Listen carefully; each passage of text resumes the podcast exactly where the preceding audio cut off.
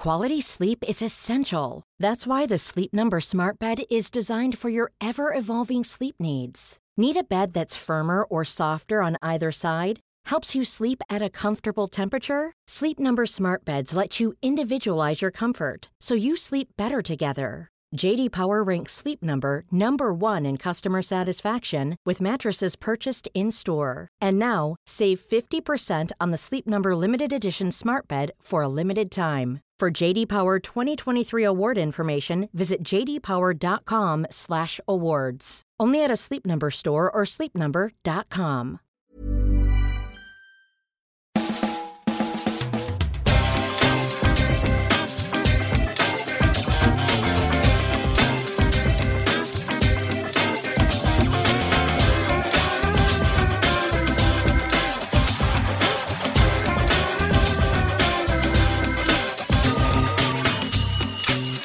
Hello there, and welcome to a brand new Arseblog Arsecast right here on arseblog.com. How are you? Hope you're well. It's been an absolutely glorious week here in Ireland.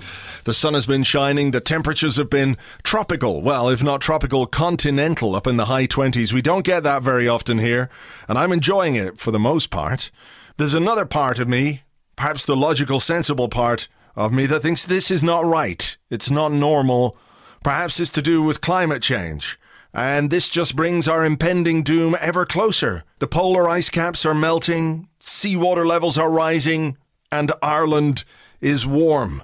If you need any more evidence that things are not what they should be, that's it right there. Particularly that last bit. But we are in a strange place right now in the world.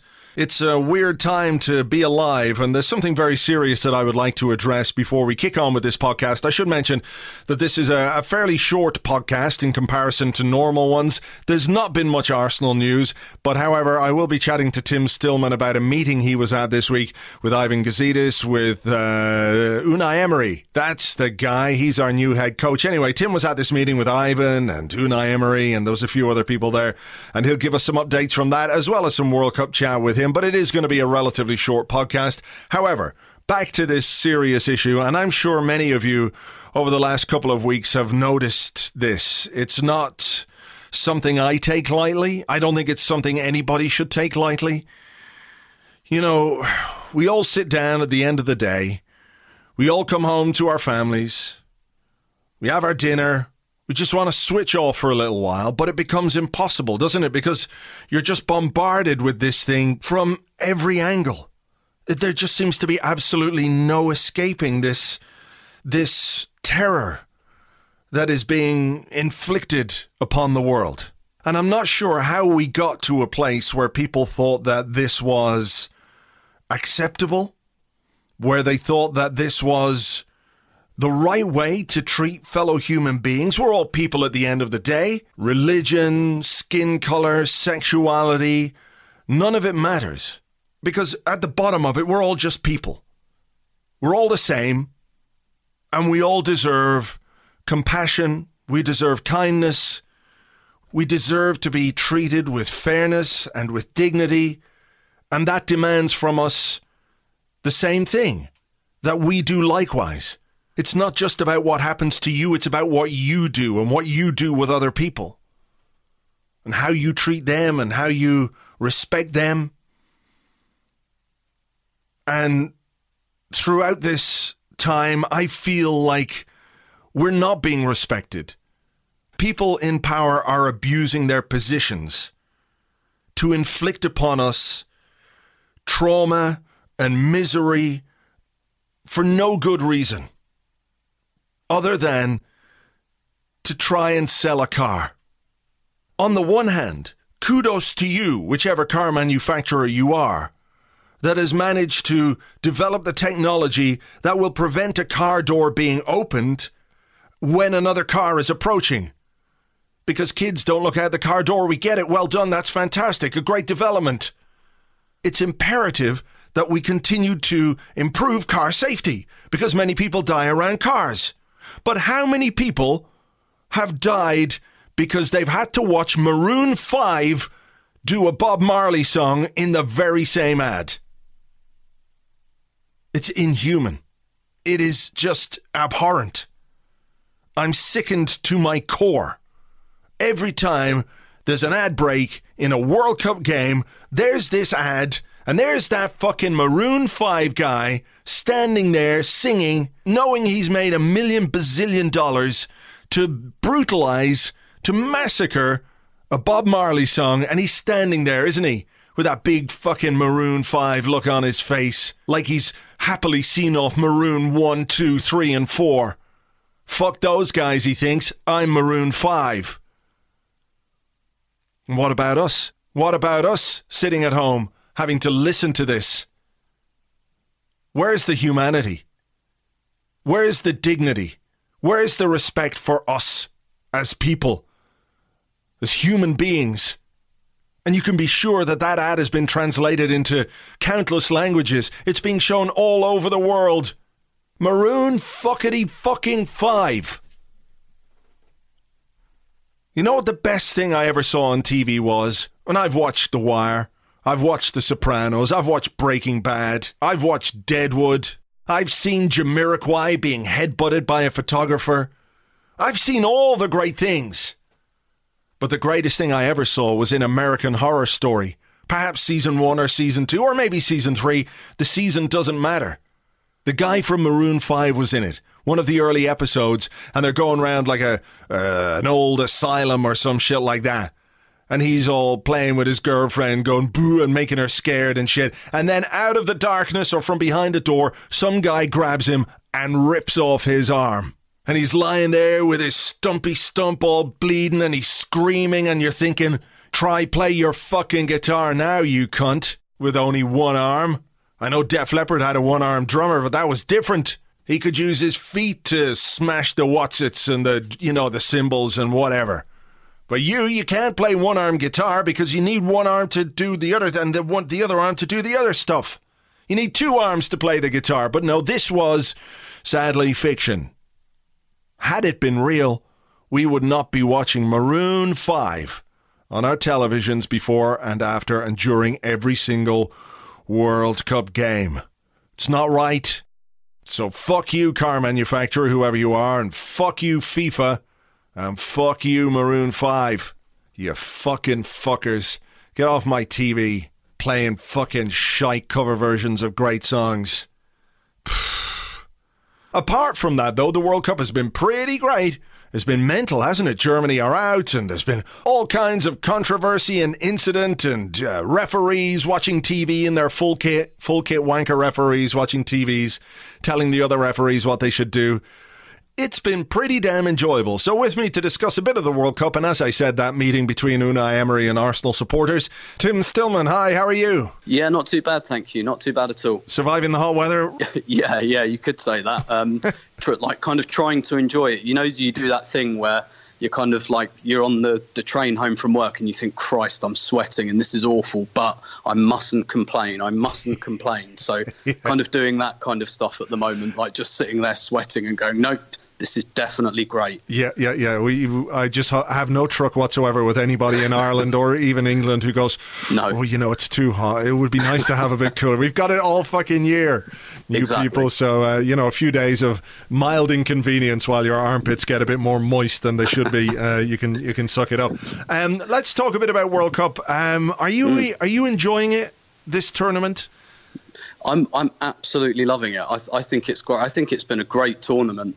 I, th- I think a lot of this is because in the first round of games, I kind of I went away for the weekend and and I think I missed all the really crap games. Um, so almost everything I've watched has been really, really great, really dramatic. I think what's really made this World Cup, um, certainly the group stages, and and quite often things do tail off after the group stages because yeah. the games get a bit tighter. But what's really made this for me is the kind of it's, it's not so much the bigger teams not looking all that great. It's the the so-called lesser lights like really, really making a fight of every single game. You know, a, a kind of eliminated Korea team beating Germany is just yeah you know just unfathomable. And that, and that's that's what I've really really enjoyed is these kind of middling or slightly lesser teams like really really taking it um, to these to these kind of big guns who I think are trying to do this periodization thing where they slowly get themselves into the tournament. And actually the the, the kind of the smaller teams aren't allowing them to do that. And uh, Yeah, I, I think it's been I think it's been absolutely great, and I think the older I get, the more I, I actually really enjoy and appreciate international tournaments. It's kind of a chance for me to watch like high stake, fairly high quality football that I'm not really emotionally wrapped up in, yeah. you know, because during the season, look, and anyone listening to this is in the same position. If you're listening to an Arsenal podcast in the middle of the World Cup, it's because Arsenal was a big part of your life. And, you know, for me, like, I go to all the games and booking the travel and stuff, which is like project management essentially. It's like a part time job.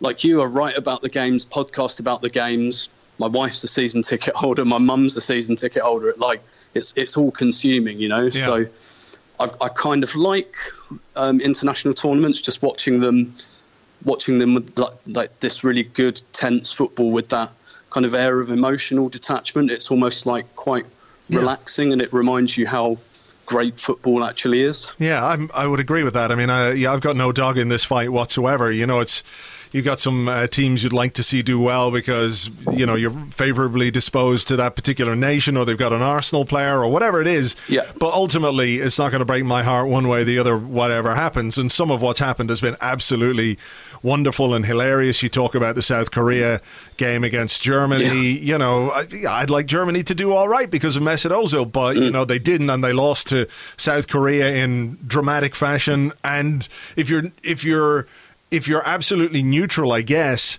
which I think I am for, for most of these mm. games, you can sort of just enjoy the experience of watching them. But I think there's been an amazing amount of drama as well. So mm. you would it be fair to say that you have been skeptical of VAR? That's, yes, that's yes, fair. Absolutely, yeah. Yeah, that's fair. And we've had this discussion, I think, and you know, I'm not mm. going to sort of um, try and prove you wrong or anything like that. But also, one of the common themes of the way that you write about football, the way you write about Arsenal for for Arseblog and elsewhere, is the the need to perhaps give yourself just a little bit of distance, which isn't always easy when it's your own club mm. and you're very invested in it. But but remember that it is sport and it's a game and it isn't the end yep. of the world and you have to you have to enjoy all aspects of it, you know, or, or at least try to uh, give yourself the distance to enjoy all those aspects of it. So, on yeah. that basis, with football as entertainment, that's where I think we're going with this, right? Mm. Football as entertainment. VAR, for me, has contributed massively to the mm. entertainment that we've had in, in this World Cup. Has your thinking on the technology or the implementation or what it might bring to the game has it changed in any way having witnessed it in action here you know it's not been perfect but i think mm. there's there's been so much that it's given us i mean even that that south korea goal yesterday you know the yeah, first yeah. one is just like uh is he is he is he is oh he is fucking br-. you know it just has added so much i think it, it, it is um, it is very interesting in that respect. I think um, I mean my my personal stance has softened just because um, I think there's no point in raging against the dying of the light. Um, it's here, it's coming, and I might as well get used to it. I still would prefer not to have it were it my choice, but I understand that um, association football is not going to be tailored to my exact tastes. Um, I, I, think as a televisual spectacle, uh, you're, you're, quite right that VAR has actually almost well, it has added something in, in terms of the drama. Um, I might feel differently if it was a game I was emotionally invested in, if it was Arsenal, for example, um, or even if I was, I don't know, watching Spurs and wanting them to lose. Um, I, I st- so where I come from on this, it, it's basically an irresolvable debate because it just depends on what you personally prize. Do you prize justice? Or do you prize kind of the flow of the game, the spontaneity? Yeah. Um, I still have my doubts about how it works when you're sitting in the stadium, although I think they have made improvements there. Um, but I, I think for me, the key thing is I personally don't think incorrect decisions um, is a problem that needs solving. For me personally, and I accept that I'm not trying to say that should be the case for everyone. I, I don't really care very much, to be honest. I think there are so many split second decisions in football that, you know, unless, unless it's absolutely absurd, I, you know, and, and anyone who's ever sat next to me at an Arsenal game now is going to be listening to this and going, "You what? I've, I've seen I've seen what you say to referees." But you know, in the heat of the moment, I kind of think that that's all good. But you know, I, I think there's just far, far, far too much focus on um, on refereeing decisions. But I also recognise that it's a bit like Pandora's box that it's already open, and just telling people to be a bit calmer about it is is an exercise in futility. Yeah. I so my my stance has softened personally for my own convenience, probably for my own convenience, but also I, I have to admit it's been better than I thought it would be in terms of the flow of the game and the spectacle. And I think you're quite right to make the point about the entertainment. It's it's it's actually I think it's going to change football quite fundamentally. Yes, and it's going to make it more akin to American sports. I think um, and it's going to break it down into almost set piece actions. And, and funnily enough, we're seeing lots more penalties. We're seeing lots more goals from corners because, you know, well, I'm tempted to say people know that if they wrestle someone to the ground, they might get caught. But actually, looking at yeah. what's gone on in this World Cup, that's that's not necessarily uh, not necessarily the case. But I I think it's like breaking the sport down a little bit, almost NFL style. And some people will like that, and some people won't personally, it's not to my taste, but I, I have to be honest, I'm not kind of wailing and gnashing my teeth um, about it at this point because it's here. And, you know, I, I don't really think it's going to, you know, magically improve. You know, I, I get that these things have to be rolled out and gotten used to, but I'm not of the opinion that all of a sudden this is all going to be, you know, this is all going to get better and better. I, I think you will always get, because it's down to human judgment, human mm. error, you will always it will always be a bit bitty. There will always be games where you say, "Yeah, that's a brilliant use of VAR." Like um, you know, at time of speaking, I think uh, Colombia are still playing Senegal, and there was you know a, originally a penalty given that shouldn't have been given, and you say, "Yep, that's a really really good application of VAR." But then there are times where you think, "Well, that's absolutely absurd. Yeah. Um, and I don't think that's ever going to go away. I think, you know, for me, it, it, it's been better than I thought it would be as well. You know, like you, I had some reservations about how it might affect the flow of the game and and just the impact that it would have. You know, when you introduce a new technology mm. into a sport, it is going to change the way that games are played. Someone uh, could have been James on the Arsecast Extra likening likening it to the back pass rule which yep. fundamentally changed the way the goalkeepers were. The, the, the technical specifications yep. of a goalkeeper now are very different from the way they were when the goal, goalkeeper could pick up the ball. So yeah, it is going to have but uh, an impact. But it, I've I've enjoyed watching it for the most part.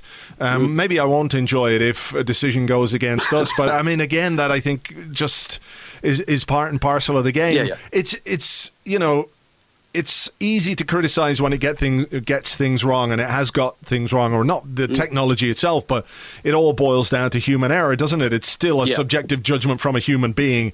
Um, I've seen some suggestions to say that the referee shouldn't have a second view of it, that the decision should be made in the control room and communicated mm. to the referee, and then whatever happens happens off the back of that because they're the people who can who can make those decisions whether it takes yeah. away the authority of the referee or not.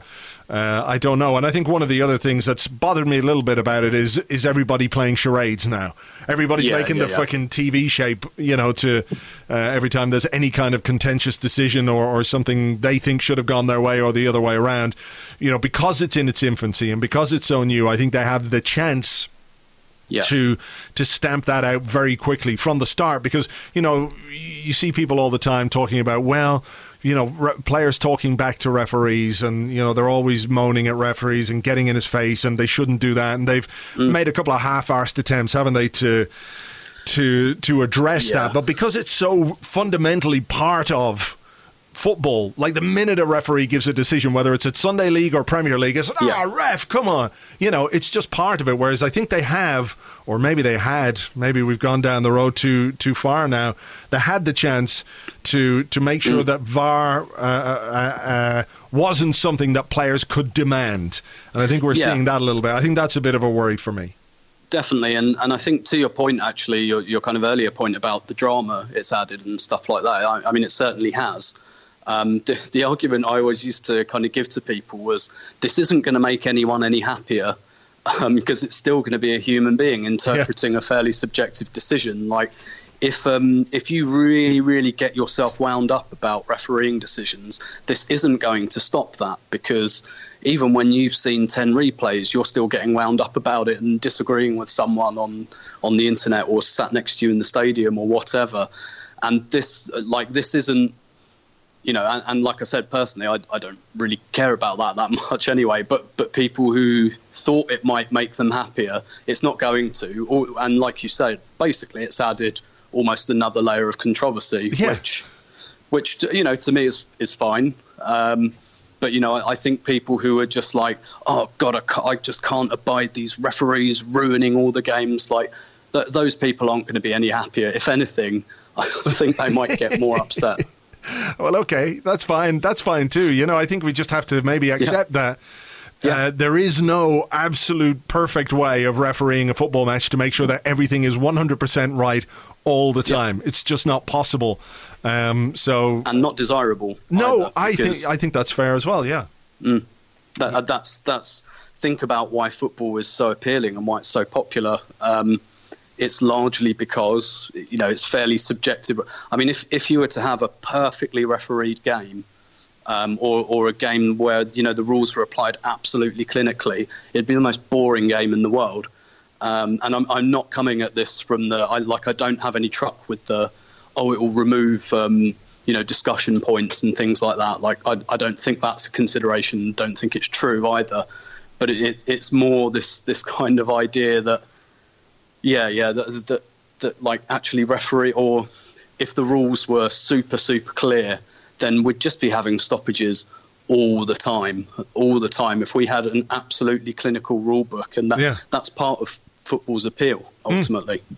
No, yeah, I mean, just to take into account the the way a referee has to adjudge holding and grappling and wrestling yep. and shirt pulling in the box every time there's and a set piece or a corner. A handball, yeah. I mean, look, we've seen countless ball to hands given as as penalties, and they're clearly mm. not penalties, and that's with the benefit of, of video assistant referee. So, yeah, it, yeah. it, it, ain't going to be perfect, uh, but it is going to give us lots to talk about. Not in the Premier League next season, by the way, because they are not going to implement uh, VAR until possibly the season after. So we'll we'll mm. have to wait and see how that goes. Um, just talk to me a little bit about Brazil because that's uh, mm. that's something you know a lot about Brazilian football, um, and, and, you've got a connection there.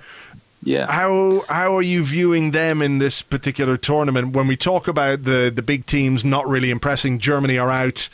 Uh, Spain have been okay. Uh, mm. France have been pretty disappointing, it has to be said. Argentina just about scraped through the other night. But Brazil, yeah. while not brilliant, have probably been the best of the big teams. Yeah, yeah, and um, I, you know, I won't give all of this away because I've, I've, written a piece about this that's going to go out on Friday. But it, it's quite funny looking at the reaction to Brazil when you know I've I've watched I think every single one of their games since the last World Cup, and you get a sense of what type of a team they are. And uh, what where Brazil really suffer in terms of perception is um, people, you know, this this kind of I don't know if it's a brand or a stereotype of Brazil is very, very, very powerful and very, very strong. Most of the people who kind of will say things like, "Oh, this isn't like a vintage."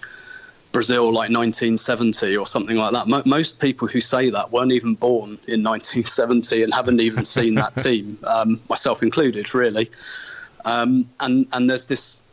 It, it's so so in like ingrained into people that Brazil have to like unless Brazil are seal dribbling their way to victory with a caipirinha in hand and dancing to samba music that they're not playing well.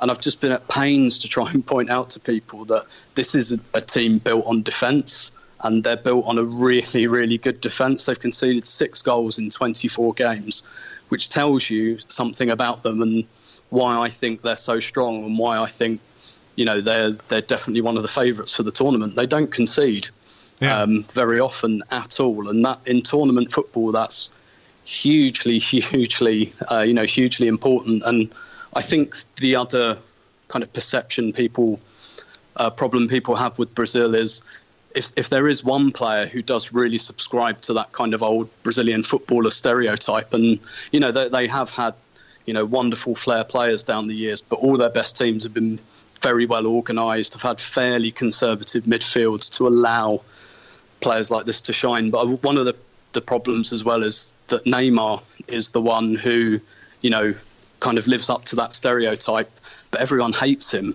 Um, they, they don't. And, and you know even in Brazil, you can understand why. N- not not really in Brazil. No, it's it's kind of mixed. Um, pe- there are people who make fun of him, and there are always some great memes um, going around um, um, about him. But largely, people kind of love him um, over there. But right. I, I, think more in general, like they, they've got this one player, but they don't love him like they loved Ronaldinho or Ronaldo or sure. you know players like this or Pele or Garrincha. Like people don't love Neymar, and so even though he's this wonderfully skillful flair player, um, you know they, they, they just don't warm to him, and therefore they don't warm to this team. I was listening to the Guardian podcast the other day.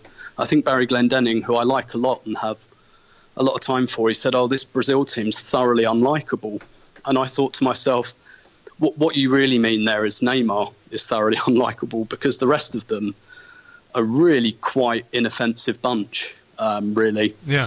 And uh, so there, there's this this this kind of perception um, around Brazil, but um, what's clear is they're warming to the task a little bit, and um, they're not going to thrill people. That's not what this manager do does. It's not what he's been doing for the last two years. But um, I'm not saying they will win it, but they are absolutely in the conversation. Yes. Mm, all right. Well, yeah, they they they're winning their games and scoring some goals, and like you say, very importantly, not conceding any either. So uh, it'll be interesting. Obviously, we're recording on Thursday, so we have yet to see uh, what's happening with England and Belgium, uh, who's going to try and lose most in that particular game so they can potentially avoid Brazil in a quarterfinal if they get through their round of 16 games. So, uh, you know, it's all very convoluted. But uh, anyway, away from the World Cup, you were at a mm. supporters club um, event uh, at the stadium yeah. with the new boss uh, yeah. Sorry, I have to give top man head billing, Ivan Gazidis, and the new boss. I'm sorry. I can't help it. People give me a hard time because I give Ivan a bit of a hard time. But hey, look, uh, it's all it's all in jest. He can he can take it on his one and a half million pound salary and his uh, one million pound bonus, of course.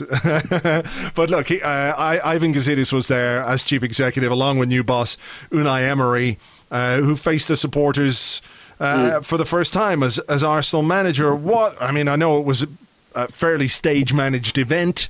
Yeah, yeah. But what were your impressions of him and the way he's approaching the job at hand?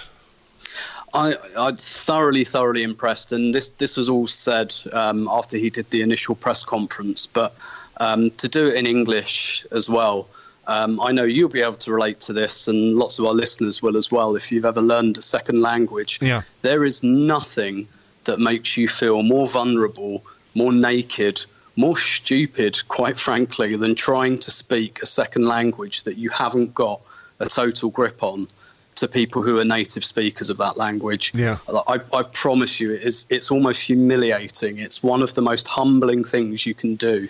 So for him to have done this twice now, like, would anyone have batted an eyelid if he'd had an interpreter um, no. at either the press conference or last night? No, nobody, nobody would have criticised that.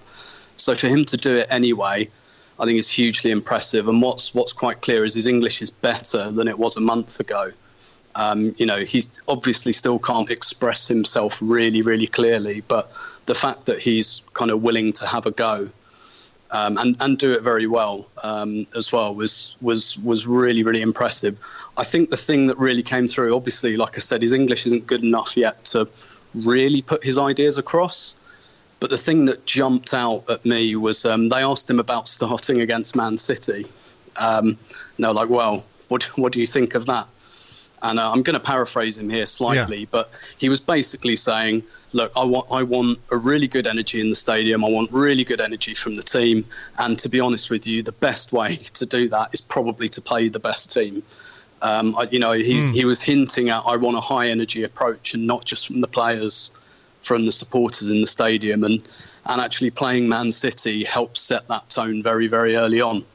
Um, but the, the phrase that really, really did come through with quite a lot of emphasis, he kind of stopped himself and he said, Look, I promise you all only one thing this team will work hard. And um, yeah. he he kind of he kept making that intonation. He was asked, you know, about what his vision is for the team, and he's he kind of said, "I want every single minute of every single game for them to be working hard." And um, whatever your kind of persuasion as an Arsenal fan, however you feel about the club at the moment, whatever your position, um, I don't think there's a single Arsenal fan that, out there that thinks that that sounds like a bad idea because it, it, it's just it's, the it's the default, isn't it? When you talk about it's that classic thing, isn't it? You know, he may not be the most talented player, but he always works hard. He always yep. gives you 110 percent, and it's it is kind of a default position for many fans. It's like, okay, I can accept yep. us losing if we try if we do our best and if we put in the yards and you know everything else, you know it is easier to come to terms with a defeat when uh, you see a team put that effort in compared to a team that seems to be strolling around and isn't necessarily doing as much as it could do, you know. So I'm not saying that's a safe approach from him or anything like that. I think it's a very sensible approach because if you yeah. you you keep fans on side with that kind of uh, outlook on the game, right? That's how you yeah. do it. Yeah, absolutely. And I, I think he was really hinting at um, the kind of approach he wants as well. You know, he's already made reference to the kind of high pressing high octane um, kind of stuff. And um, I, I, think this is, you know, th- I think that's kind of what he's getting at that this is going to be a team that's going to do that, that this is going to be a team who are going to like really, really run and run their legs off. Um, and and I, I think he really wanted to get that across. And he was talking a little bit about kind of in training sessions as well. Excuse the door there. That's okay. Um, he was he was talking about in training sessions as well, and he was saying, I, you know, I want every minute of every day to count and for them to work hard. And I, I think it's quite deliberate that he was putting that across and maybe not to throw shade on Arsene Wenger um, so much, but I think that was his way of kind of saying this is how things are going to change. And uh, I think everyone would welcome that. I think the players will welcome it as well. Yeah, for sure. And Ivan Gazidis was, uh, you know, he talks a good game. He really does. There's absolutely mm-hmm. no no doubt about that. He talked about, you know, the values of the club. How he sat down for a uh, for a meeting with with Unai Emery, you know, for an hour to teach him about the values of Arsenal and yeah. developing young players and all that kind of stuff, which is fine. But he did, he was very very clear about how we have he said we ha- we really have a collective effort now in terms yeah. of how we identify players, how we take forward our interest. Uh, of yeah. course, Unai is a, a huge part uh, of that as well. He says this is now a very different way of doing things, one with a yeah. very, very accomplished team of professionals who we have spent time bedding into the club. So it's very clear yeah. what he's trying to say there. That the old ways were the old ways under Arsene Wenger. He has completely and utterly distanced himself from that. Whether that's fair or not, that's for other people to yeah. judge, I think, because he was part and parcel of it. But if he's going in a com- completely different direction, he's very much taking ownership of this, isn't he? Yeah. Yeah, big time, big time, and and and I think that's that's kind of quite well known. And I think um, well, and he also said it. He, I mean, he was given a bit of a gift of a question at the end about David Dean, which was um, a remarkably stupid question that wasted everyone's time, not least because it was the last question. um, but he he was given that opportunity again to say, look, I'm I'm not the only person. It's not like a single point of failure um, model anymore. But I think what was also really really notable was that Sven Mislintat was there. Uh, Raul Sanllehi was there as well. Raul Sanllehi, he kind of kept himself separate. He was up on a balcony. Um, he didn't kind of, there was half an hour afterwards where you can go and get a drink and mingle and whatever and buy raffle tickets. And Sven, Sven Mislintat was very much mingling. Um, and I, I spoke to a journalist a couple of weeks ago who I won't name, but he was saying, you know, Sven Mislintat is not. Um, he's kind of he's he's quite not prone to, but he quite likes people to know that he's there.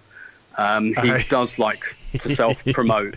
yeah, and just just you know, to get before you continue with that, it was it was said to me that the reason uh, the pictures of Gazidis and Mislintat appeared yep. in Dortmund when they were trying to buy Aubameyang that time were because Mislintat briefed uh, some friendly local press who came out and took the photographs yes. and put them up there. So yeah. And I think you'll start to notice that Bild um, will get a lot of our kind of German-based transfer targets. um, and and this this kind of journalist I was discussing this was saying, how many other heads of recruitment in Europe can you name? Um, but you know about Sven Mislintat, and that's that's quite deliberate, and that's not just because Dortmund do good work. Lots of teams do good work, but he makes sure that people know that he does good work and he was, um, you know, and I'm not saying this is a bad thing, but he was like, you know, mugging around and um, posing for selfies and talking to people, which which is all fine. Um, that's not meant as a criticism, but he was a, he was a very visible part of the evening as well, and I. I thought that was quite interesting. Hmm. Yeah, well, look, it is a whole new era. It's good to have some characters. I mean, I think, in fairness to the the breadth and scope of coverage of Arsenal and most clubs these days, we know who everyone is from head of recruitment yep. down to head of you know tea purchasing or whatever it might be. Uh, these days, so uh, look, it's it's going to be a brave new era. It's going to start on Monday. Preseason starts on Monday. The players will be back, uh, and we'll go from there. Um, preseason games in Dublin, of course, as well. So maybe we'll do some stuff around that. But uh, for now, Tim, we better leave it there. Thanks a million. Pleasure. A lot can happen in the next three years. Like a chatbot may be your new best friend. But what won't change? Needing health insurance. United Healthcare Tri Term Medical Plans are available for these changing times. Underwritten by Golden Rule Insurance Company, they offer budget friendly, flexible coverage for people who are in between jobs or missed open enrollment. The plans last nearly three years in some states, with access to a nationwide network of doctors and hospitals. So, for whatever tomorrow brings, United Healthcare Tri Term Medical Plans may be for you. Learn more at uhone.com. This is Paige, the co-host of Giggly Squad, and I want to tell you about a company that I've been loving, Olive and June. Olive and June gives you everything that you need for a salon quality manicure in one box. And if you break it down, it really comes out to $2 a manicure, which is absolutely insane. It's also so easy to get salon worthy nails at home with Olive and June. The difference between how your nails used to look when you did them yourself and now with the Mani system is a complete game changer. The best thing about Olive and June too is it's a quick dry. Dries in about one minute, lasts for five days, and full coverage in up to one to two coats. Visit oliveandjune.com slash perfectmani20 for 20% off your first system. That's oliveandjune.com slash perfectmani20 for 20% off your first system system. Thank you very much indeed to Tim. You can find him on Twitter at Stillberto. That is at Stillberto. And you can read his column every Thursday on Arseblog, except during the Europa League times when the schedule is fucked up, the podcasting schedule is fucked up. But from now until the start of the season, anyway, you're going to get it on a Thursday. Actually, did you see during the week that AC Milan were expelled or ejected from the Europa League because of, I think it was uh, issues to do with financial fair play? They didn't meet some requirements there. I think it was to do with all the money they spent last year and last season. I mean, is there any way we could just sort of cook the books a little bit, commit some minor fraud or something? We might get kicked out of it as well. Although maybe now that we've got a manager who can win the Europa League whenever he wants, basically, he's won it three times. You know, with Sevilla three times in a row. Nobody's ever done. I mean, he could he could basically win it tomorrow with Chesterfield if he wanted to. He could do that maybe we should stay in it for uh, for one more season. Not much happening this week in terms of Arsenal transfer news. Uh, Lucas Torreira apparently is, you know, close to being done, but that's no different from where we were a week ago. Aaron Ramsey reportedly close to signing a new contract. That would be quite good. Uh, Papastathopoulos, Sokratis, he's due to come in, I think, early next week. They can announce that in July for, I think it was bookkeeping reasons or accounting reasons. And Ivan Gazidis, he said in that meeting there will be more signings to come as Unai Emery develops his squad and builds his squad ahead of next season. So who knows what else we might get between now and the start of the season. Remembering, of course, that the transfer window closes before the start start of the season, so all the business has got to be done in a nice, timely fashion. Something new and exciting for us to deal with along with a new manager. So, look, that's about it for this week's Arsecast. It is a shorter one than usual, but hey, at least it's something on a Friday. If you're interested and you're not already a member, we've got two brand new uh, history podcasts going up on patreon.com today. Uh, that's uh, patreon.com forward slash arseblog today being Friday. They should be up by mid afternoon It's a look back at the 2001 2002 season, two parts. Myself, uh, James from Gunnerblog, and Andrew Allen will be discussing that season the highs, the lows, the great goals, the injuries, and of course, Arsenal doing the double and winning the league at Old Trafford. So if you fancy a bit of that, you can subscribe to our Patreon, patreon.com forward slash arseblog. Works out at about five euros a month. That's less than five pounds sterling. It's about six dollars. So if you like what we do and you uh, want to support the site as well as getting all these uh, excellent extra podcasts which are exclusive to you, you can sign up at uh, patreon.com forward slash arseblog. James and I will be here with an Arsecast Extra on Monday. Until then, take it easy. Cheers. Bye bye.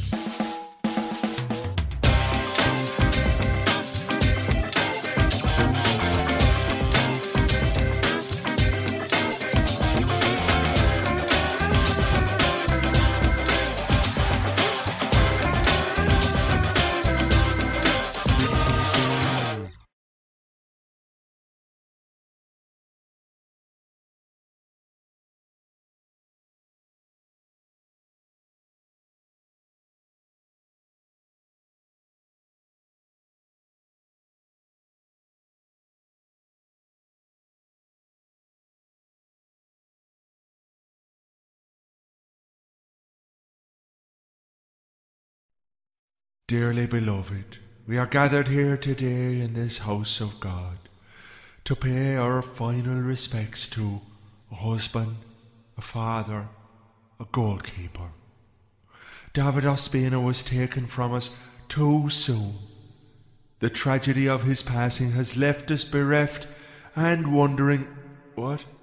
He's alive again. Well, this certainly changes everything. He has returned to us from the other side. And we can now celebrate his life and know that he will be with us for many years to come. He's dead again, is he? Right. This could be a long day.